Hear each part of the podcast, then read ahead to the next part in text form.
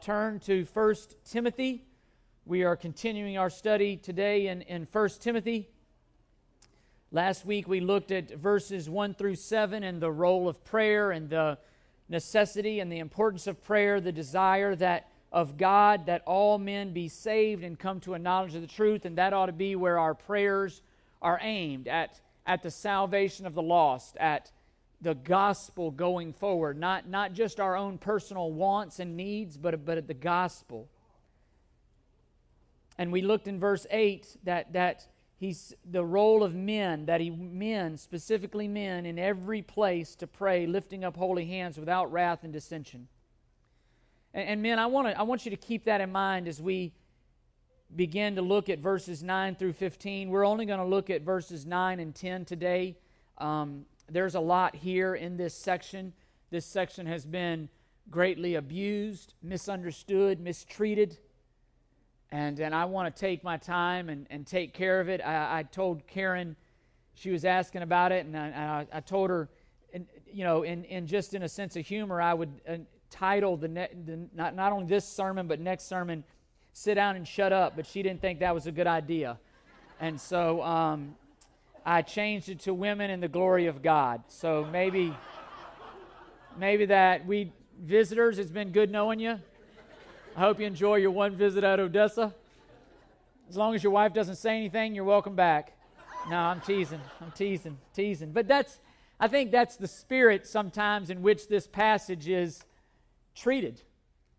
It's, it's been abused. And I think we come to this, these passages and I, I want to challenge us to, uh, as men, first of all, it's real easy to think that this passage has nothing to do with us, and this passage has everything to do with us, even as men.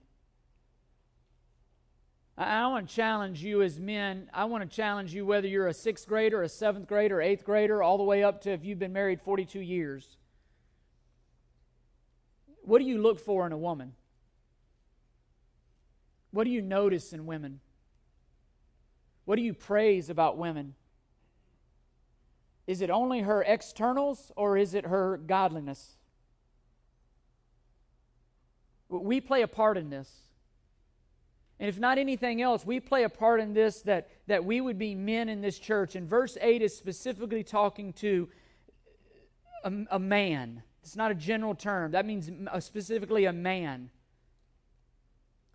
Are we praying? Are, are we as men known as prayers? Are we taking the lead in that? Because I promise you, that's as much a battle as for us as it is on our wives, what we're going to talk about in the next couple days for our wives. Are, are we leading on in prayer? Are we praying for our wives? Are we praying for other wives? Are we praying for our daughters that they would not be drawn in to the ways of the world and be totally consumed with externals and neglect the internal, the heart? Are we praying? Because that's a battle.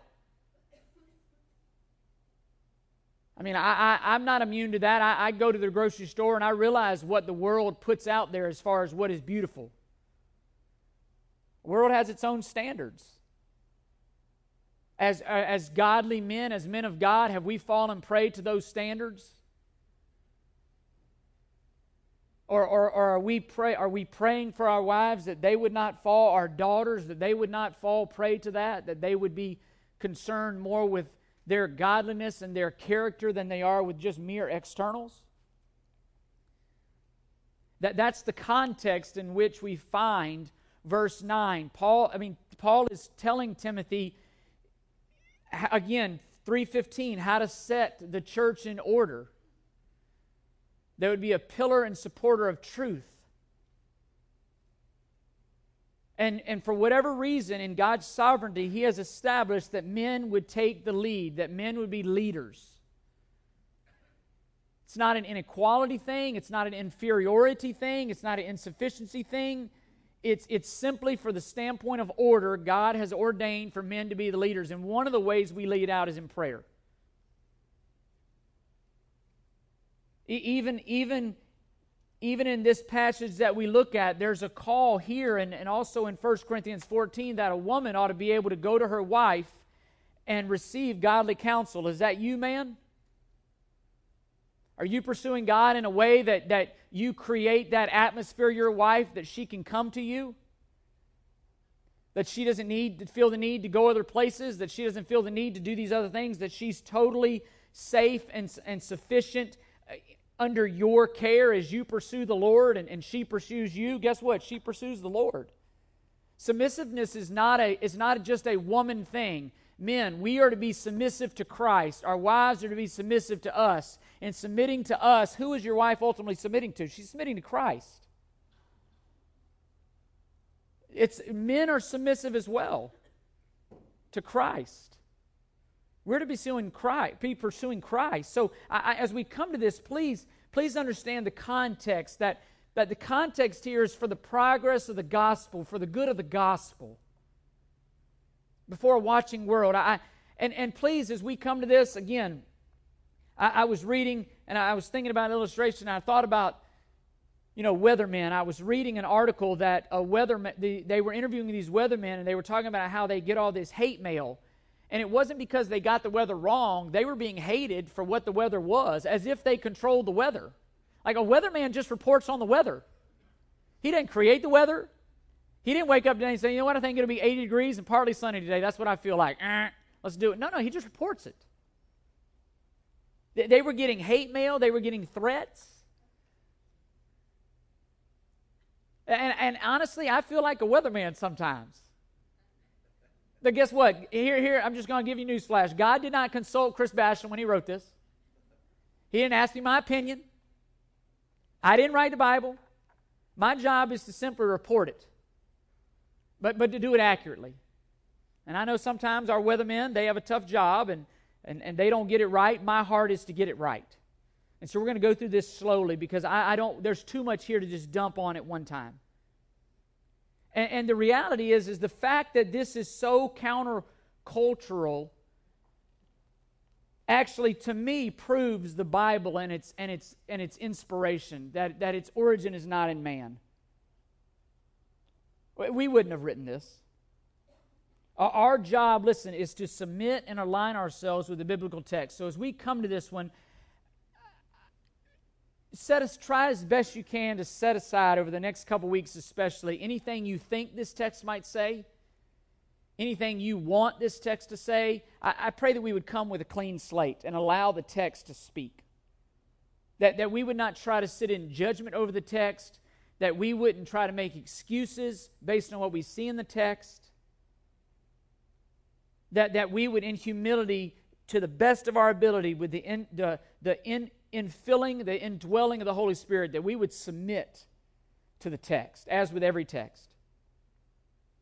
That, th- that this is about God and His glory, that this is not about ours. And, and you see there on your handout the main point, the main point that, that encompasses this whole letter.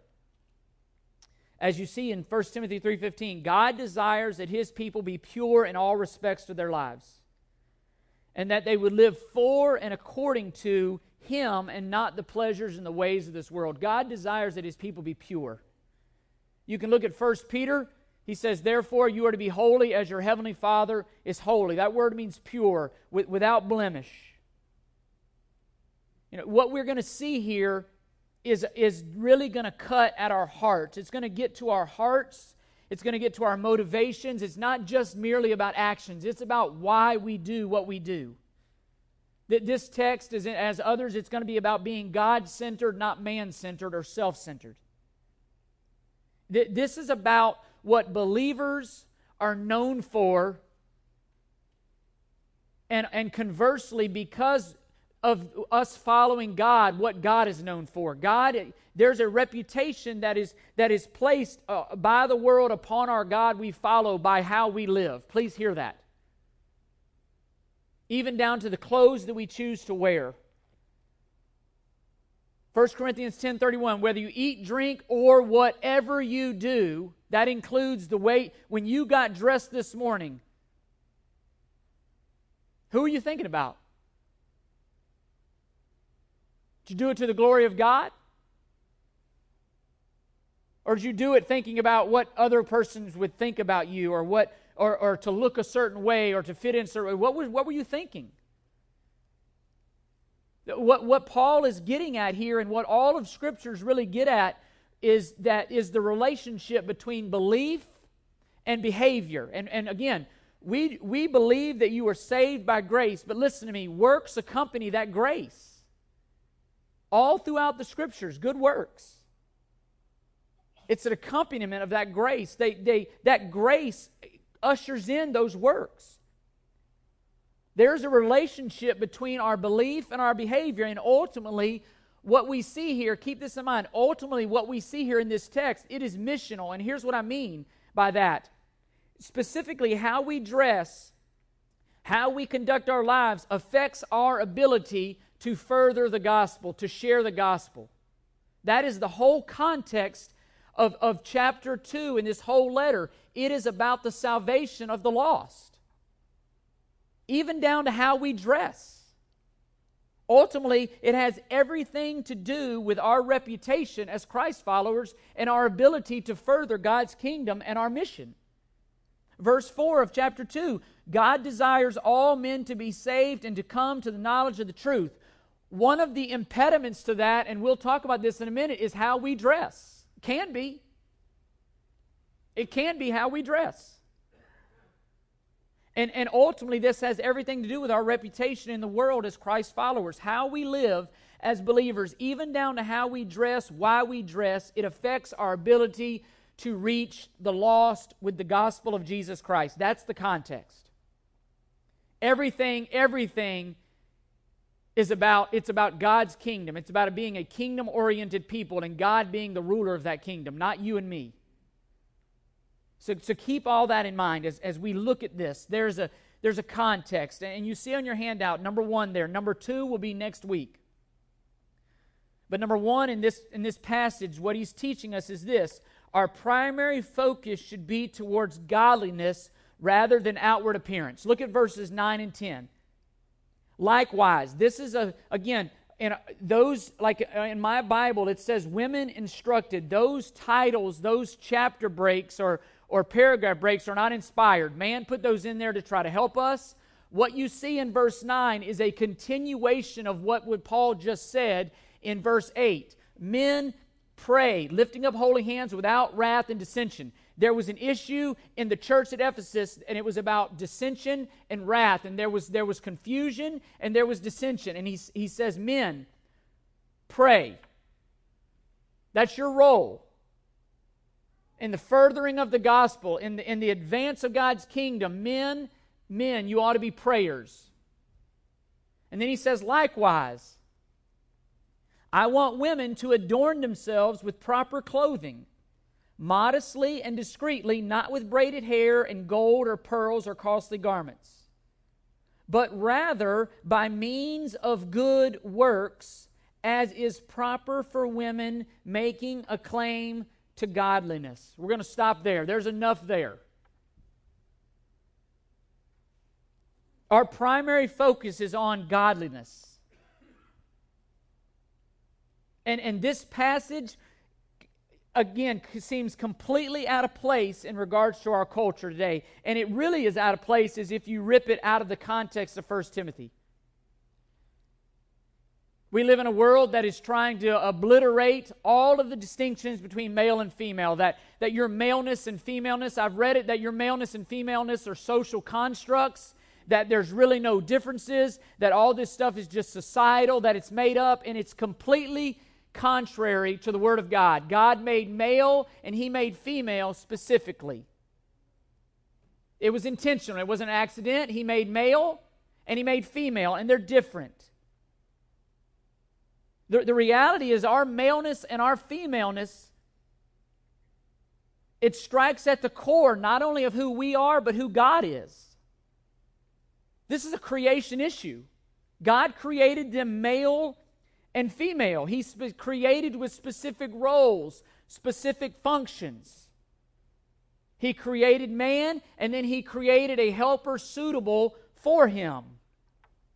That was the purpose. And when we come to a passage like this in Scripture, that we and we've seen we've seen it and said it many times, we have to understand the context of that Scripture. Context matters, and what we see here in the, in verses nine through fifteen, it does not stand alone. It is linked to Paul's purpose in the entire letter. It is linked to what we see in chapters 1 and 2. It is linked to what we see in chapters 3 and 4 and beyond in 1 Timothy. This is about people's salvation and furthering God's kingdom. This is about how the church is to be set up and operated in a way that is distinct from culture. It is so that we will be the pillars and the supporters of truth.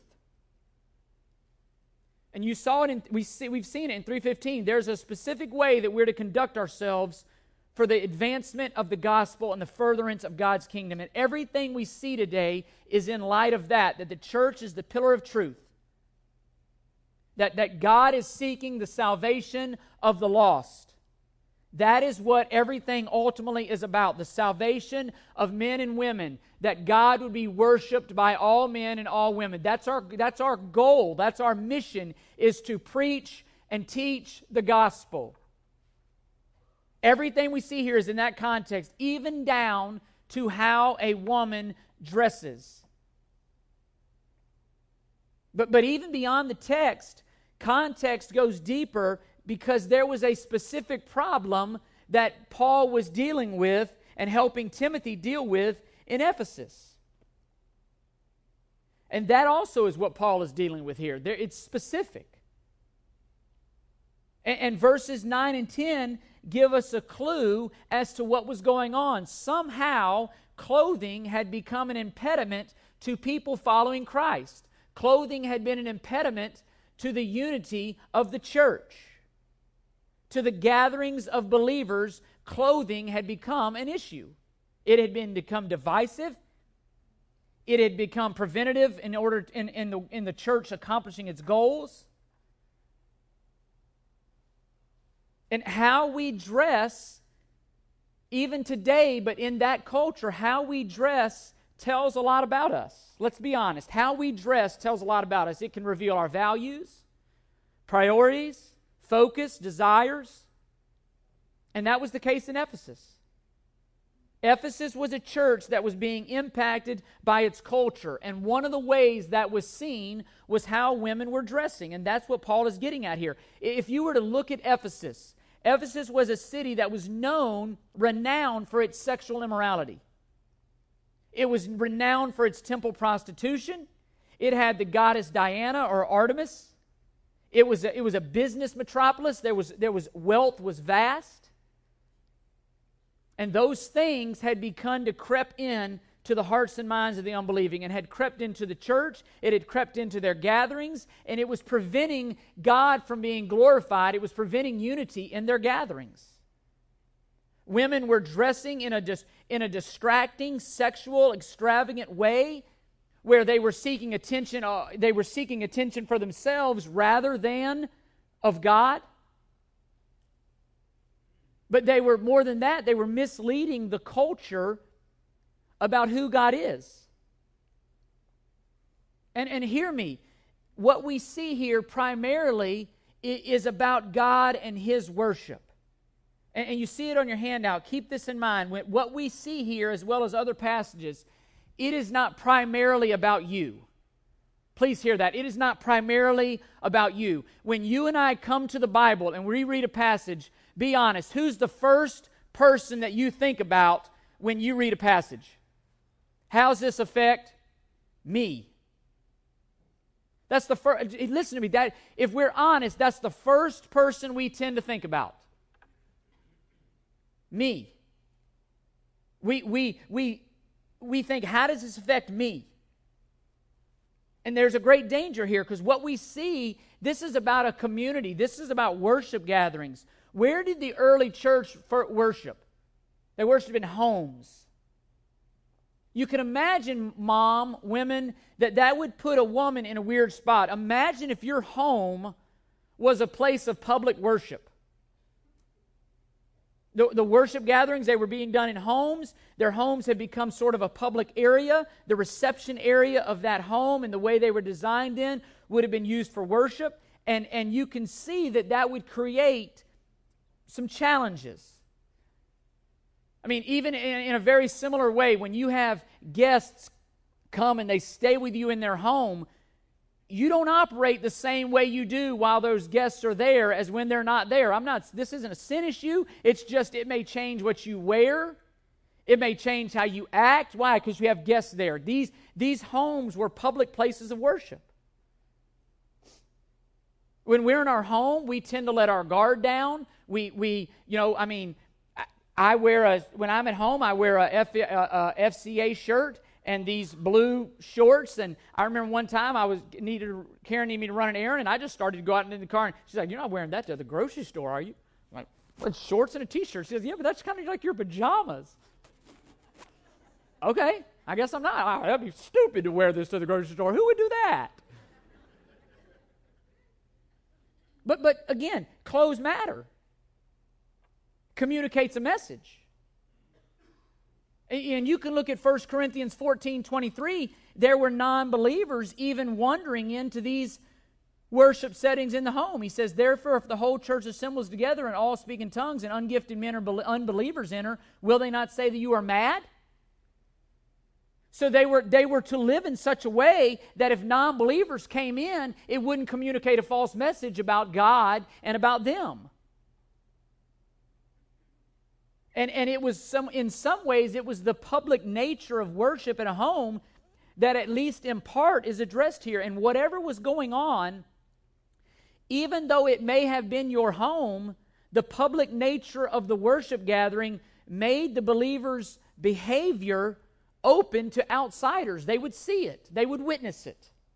And it created circumstances that needed their attention, it needed their wisdom.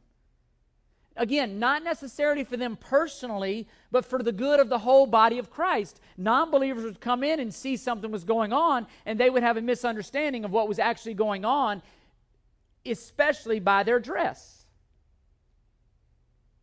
And so, everything that we see here, you see there on your handout, the next fill in, everything that we see here regarding a believer's behavior seems to point back to and be focused on not an individual but on the potential damage that could be done to the local church and its reputation. I, please, please try to grasp the weight of what he's saying here. My actions carry huge weight for you as a believer. Your actions, believer, carry huge weight for me as a believer. It's not just about you. This is about God's glory and his reputation before a watching world.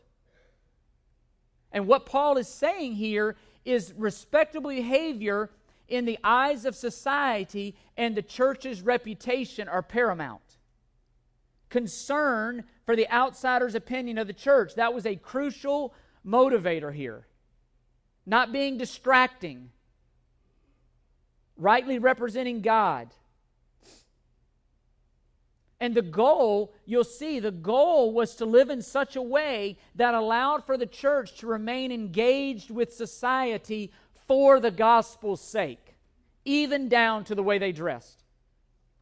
And, and this, this point, it, it probably hits close home to, hits close to home for you. It hits close home to me for this reason. I have shared the gospel with people of many other faiths and walks and spent lots of time with people of other faiths and, and religions. And I, I can remember specifically, uh, I was in a, in a location with a, with a husband and wife, and, and they were, uh, they were uh, Muslims.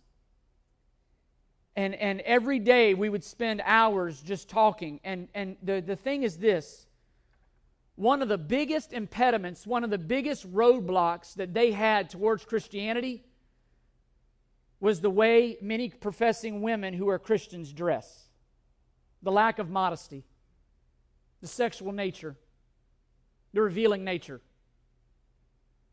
One of the biggest impediments to them following Christ. And listen to me, I get God's sovereignty and I, I get all that in salvation. I get that. And, and I get that as soon as I say that, listen to me, our defenses go up and we come up with all kinds of excuses. But listen to me, our dress and our actions can become impediments to people accepting Christ. It can communicate an inaccurate message about who we are.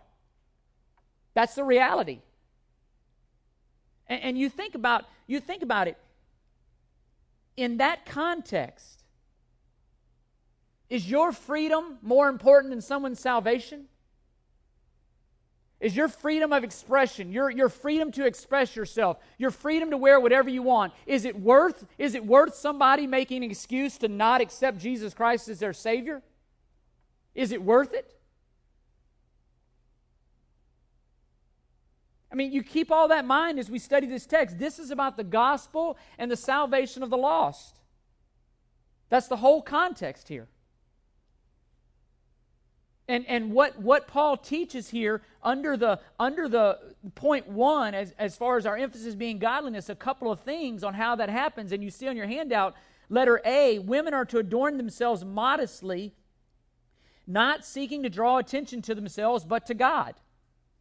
Because our pursuit is godliness, because our pursuit is the glory of God, because our pursuit is the advance of the gospel, he says here, Adorn yourselves modestly. Verse 9 Adorn themselves with proper clothing, modestly and discreetly, not with braided hair and gold or pearls or costly garments.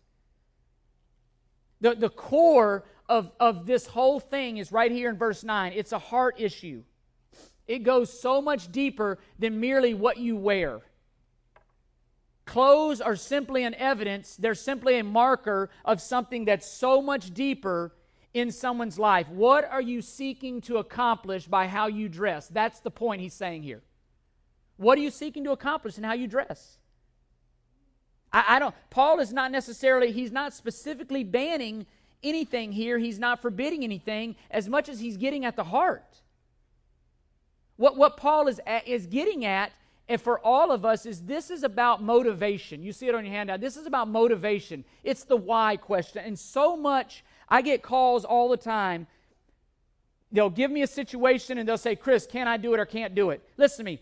Unless it's clearly delineated in the Word of God, I don't have the authority to tell you that. You've got to answer that question. Because what because the bigger the biggest question to ask yourselves in those situations is this why? Why are you doing it? Because that's where things are going to get, that's where things that that appear to be morally neutral may vary into sin.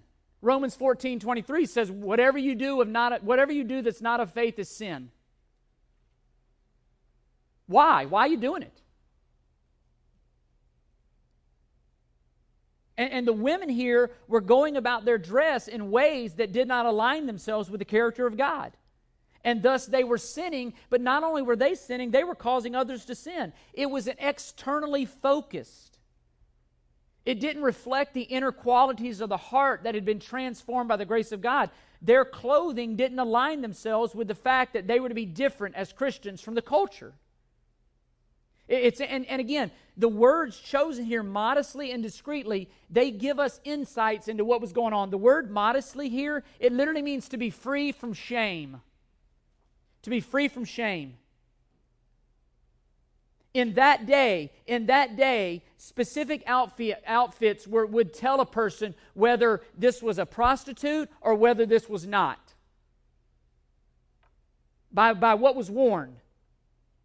The, the clothing in consideration here in, in, in that culture would have probably been a, like a toga or, or a, a woman's was called a stola. It was, it was very modest. It was, it was full length. It was, there was a lot of material there. But the prostitutes had begun altering that, even with the color of it.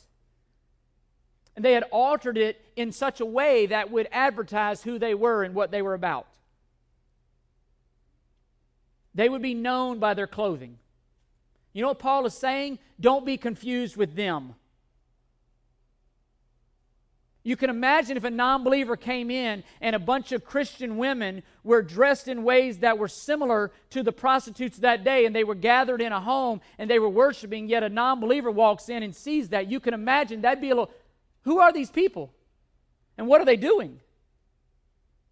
I mean, there, there's kids here, so I don't want to go farther than that, but you can get the point. It could be confusing about what was going on. To be free of shame. But he also says discreetly. The word discreetly here means literally to have control over your passions.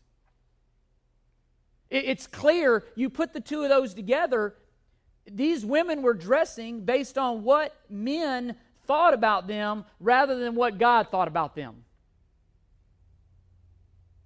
The dress, their dress, was designed to attract attention to themselves, specifically in a sexual way. And the world was infiltrating them more than they were infiltrating the world. And, and I think all of us would agree that our culture, even in the church today, has a modesty problem. We have a modesty problem.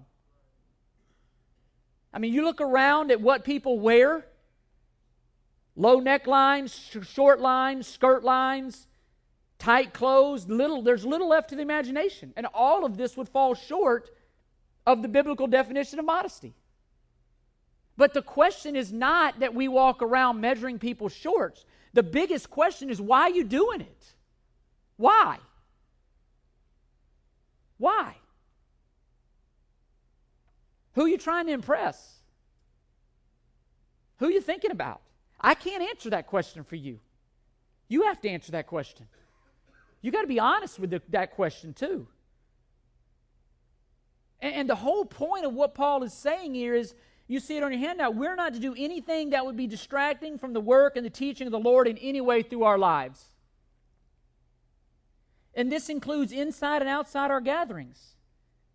And, and, ladies, I get it. I wish that men didn't think and struggle the way they do, but it's a reality. We're visually oriented people. Women, you may want to read something in a book. We just want to see, we want picture books. You want to read a romance? Guys don't struggle with reading romance novels. You know, that's just the way we are. And we can be, your clothing, again, your clothing, I, I, I'm sorry, but your clothing can be distracting. Bottom line, you may not realize it. We as men need to do a better job, but, but us, all of us, the ladies, they got to help. But this goes way beyond just, just the, the sexual kind of connotation or struggles. Wives, are you, ladies, it could be that you're dressing simply to draw general attention to yourself. That you want people to notice you just in general, especially as we gather. And here's what Paul is saying He's basically saying this let me remind you who the focus is on when we gather. The focus is not on you. The focus is not bringing attention to yourself. When we gather, but not only when we gather every day of our lives, listen, the focus of my life, who I exist as a Christian to draw attention to, is Jesus Christ, not Chris Basham. And that had become an issue. The, the, the ladies were dressing in ways where they were thinking about themselves. They were not thinking about the Lord and they were not thinking about others. The, the question today, the question to ask yourself when you put on an outfit, the question is not, does this make me look attractive, but rather, does this communicate a humble and godly attitude that seeks the worship of the Lord? Those are two totally different things. Is this a God centered approach to my wardrobe or is this a self centered approach to my wardrobe? It's about motivation, the heart.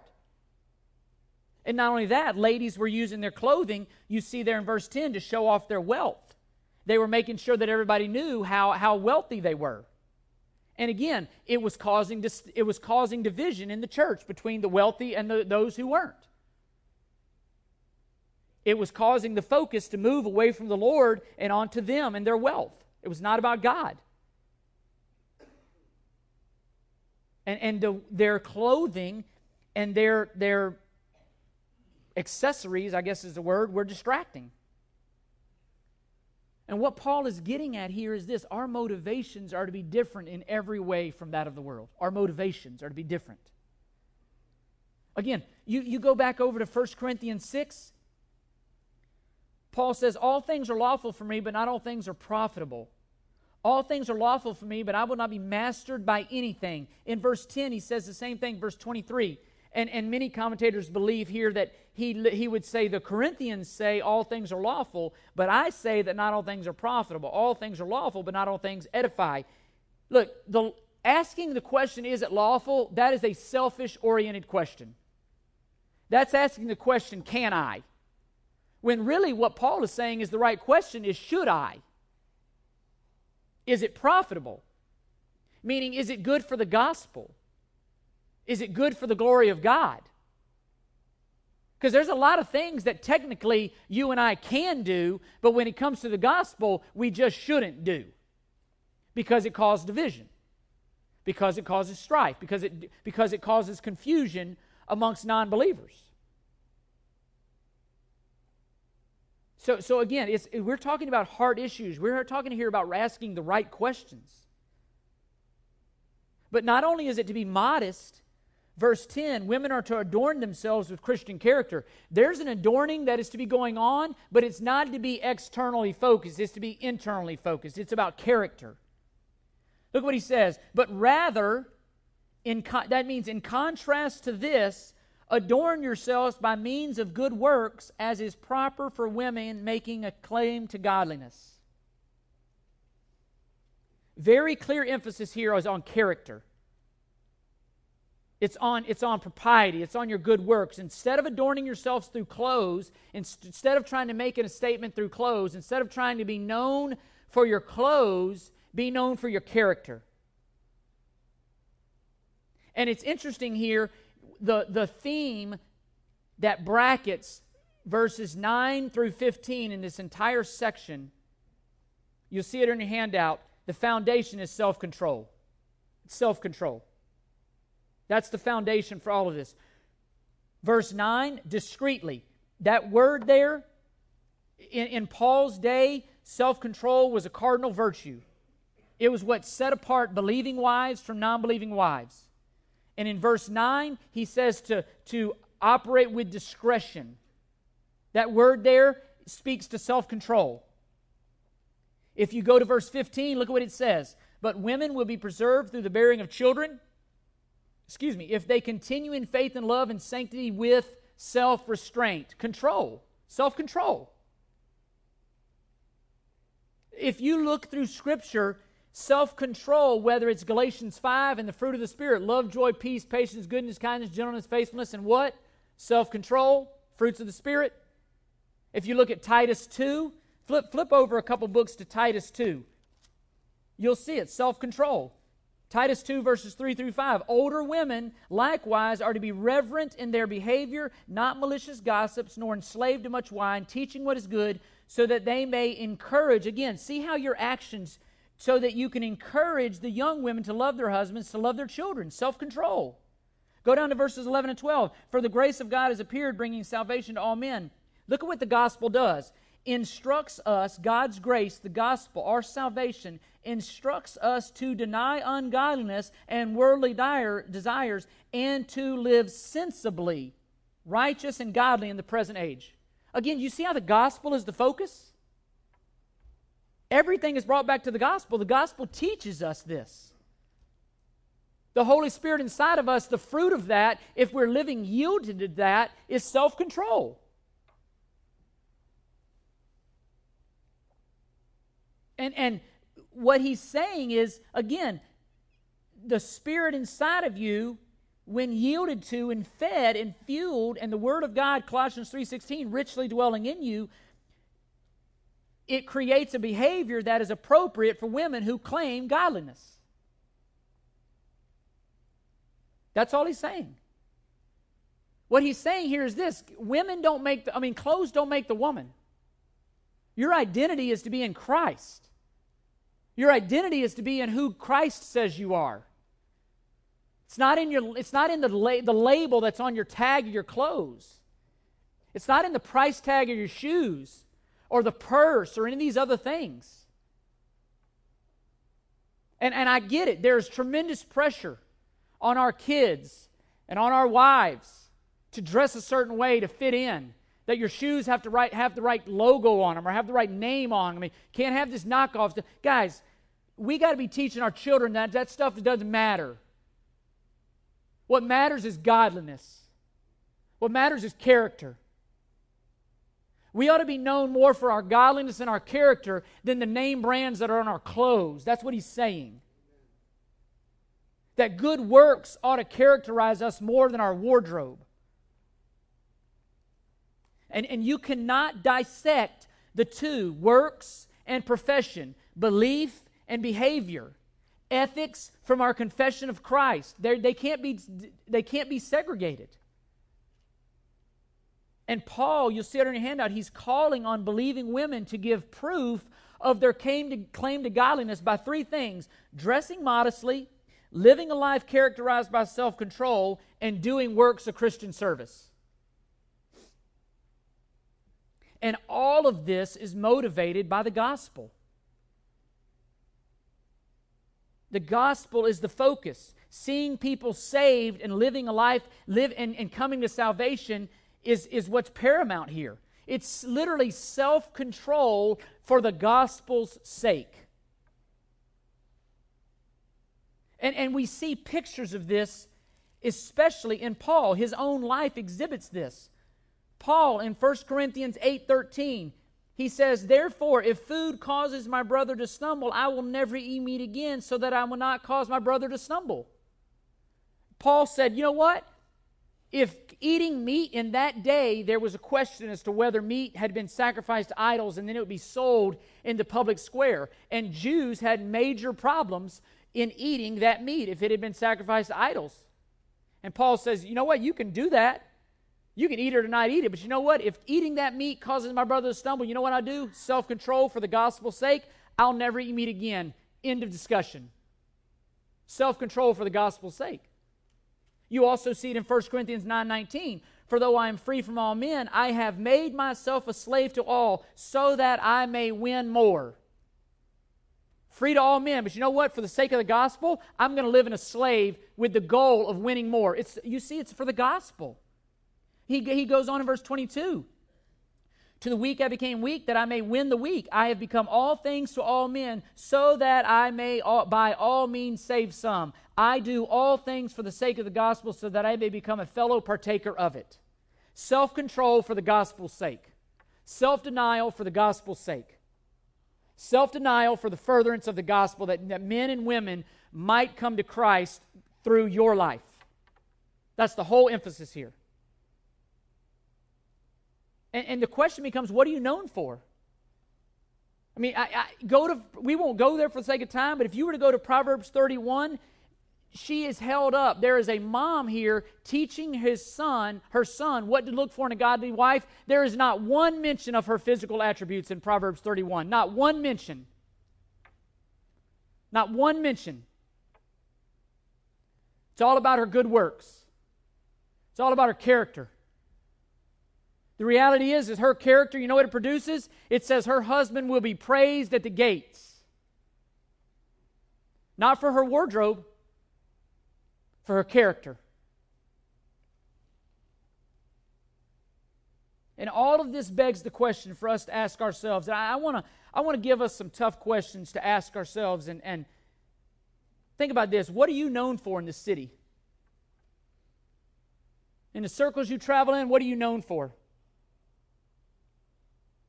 What, what are you adorning yourself with? Is it externals or is it internals? Is it clothes or is it character? Is it godliness or is it worldliness? In your schools, students, what are you known for? Moms, dads at work, what are you known for? In your social circles, what are you known for? Guys, bring what what do you brag about and what do you notice in your circles when you're talking with other guys at school? What is it that you're bragging on girls about? Is it her looks or is it her character? Is it her clothes or his character? What are you attracted to? Clothes or character?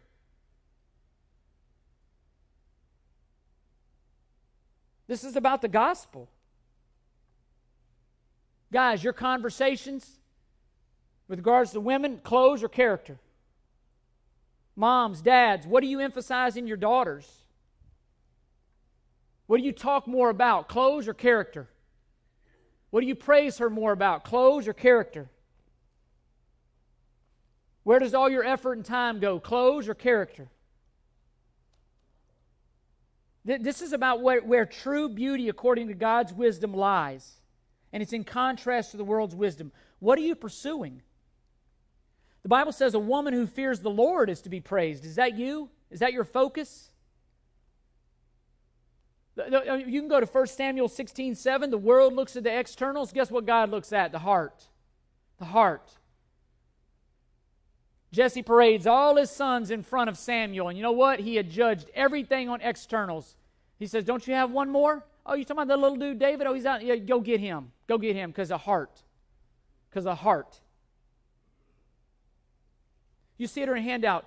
Godliness is what matters most and lasts in a woman and is to be pursued. It's godliness that lasts. It's character that lasts. And, and what we're getting at here is about misplaced values. It's about self glory over God glory, it's about externals over internals. Guys, I, I, I'll ask you as husbands. I thought about this this week. What do you praise more in your wife? What do you notice more in your wife? Do you notice more the fact that maybe over the years she doesn't look exactly as she did when you married her? Or do you notice the fact that over those years she's been for you every single day? She's been there for you, that she's cooked for you, she's cleaned for you, she's birthed and helped raise your kids, that she's suffered. This hits home to me. I mean, I wake up in the morning and say, Karen, how'd you, how was you, how'd you sleep last night? You didn't hear the three kids? The, uh, three kids. We don't have three kids, two kids. It seems like there's eight of them sometimes. You know, she's been up with them all night throwing up, this and that. I'm like, man, I didn't even know that went on. My wife does that. So I can rest. She, that she's been your helper, that she's helped you point your kids to the Lord, that she's stood by you, that she's put up with you, that she's worked oftentimes without being noticed. That, she, that, like many of our wives who stay home, that she works tirelessly and gets no check for it. That she's helped provide for your family in various ways. That bottom line this, that she's offered you real beauty through sacrifice and godliness. Is that what we praise, guys? When's the last time we told our wives thank you for that? When's the last time we just praised simple loyalty? Loyalty. There's beauty. The Bible says there is great beauty in just simply being loyal, being faithful. Do, do we praise our wives for her character, for her godliness? Or do we just notice that maybe, maybe, maybe, maybe she doesn't look exactly the way? Because guess what? You don't either, man. It's, I, I, if Karen married me for my hair, we got big problems. I had nice hair back then. I could do some cool things with it. I got one option right now, one option. And it's just a matter of what guard do I want to choose when I shave it. I mean, again, guys, this we we play a part in this. In 1 Peter 3, again, before we start thinking, well, I can just pass that off of context, in 1 Peter 3, in the same way, you wives, be submissive to your own husbands, so that even if any of them are disobedient to the word, they may be won without a word by their behavior, their wives, as they observe your chaste and respectful behavior. Verse 3 Your adornment must not merely be external, braiding the hair, wearing gold jewelry, or putting on dresses, but let it be the hidden person of the heart with the imperishable quality of a gentle and quiet spirit, which is precious in the sight of God. Notice, notice, no, I love there where it says the imperishable quality. You know what passes away? Physical beauty. You know what endures this test of time? Character, godliness, respectful and chaste behavior. Don't get caught in the trap of focused on externals.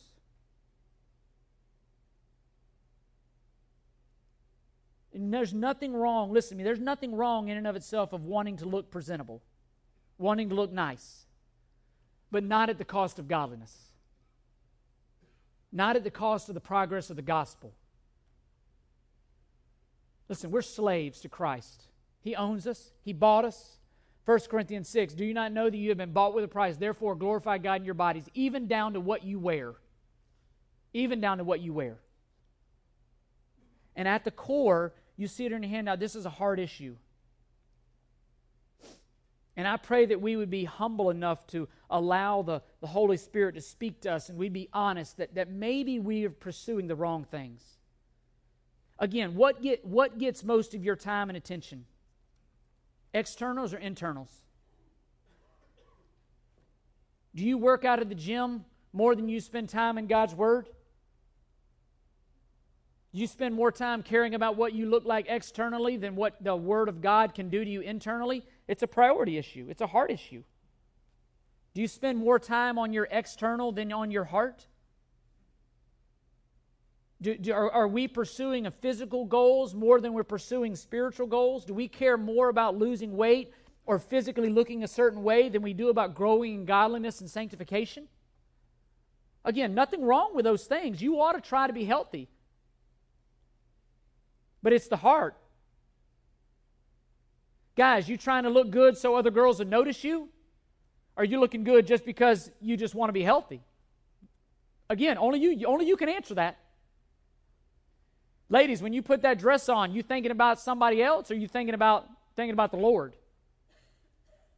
You thinking about how this makes you look? Or are you thinking about the Lord? You, you've got to answer these questions on your own.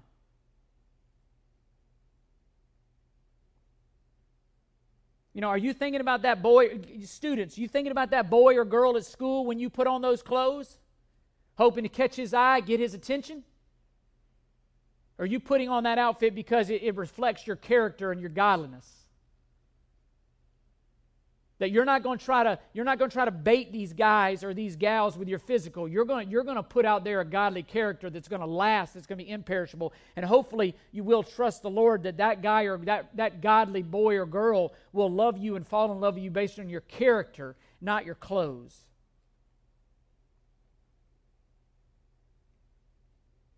And I want to close, you'll see on your handout there, and just give us some diagnostic, more just to write down, just some diagnostic questions to consider. Will we live according to our wisdom or according to the wisdom of God? That's, that's always been the issue. You go all the way back to Genesis. You go to the end of the book of Judges, there was no king in Israel, and guess what? Everybody did what was right in their own eyes. We are very good at doing what's right in our own eyes. We're going to live according to God's wisdom, upper level wisdom, or are we going to live according to lower level wisdom of the world? Will we seek to determine for ourselves what is right or wrong, or we, will, will we simply submit to what God has established? Will we submit? Will, will we seek to glorify ourselves or glorify God? Will we seek to draw attention to ourselves or will we seek to draw attention to God through our lives? Are we going to be a people who seeks to establish our own identity or are we going to embrace God, our God given identity? Are, are we going to seek our own definitions of beauty? Or we, will we submit to the biblical definitions of beauty?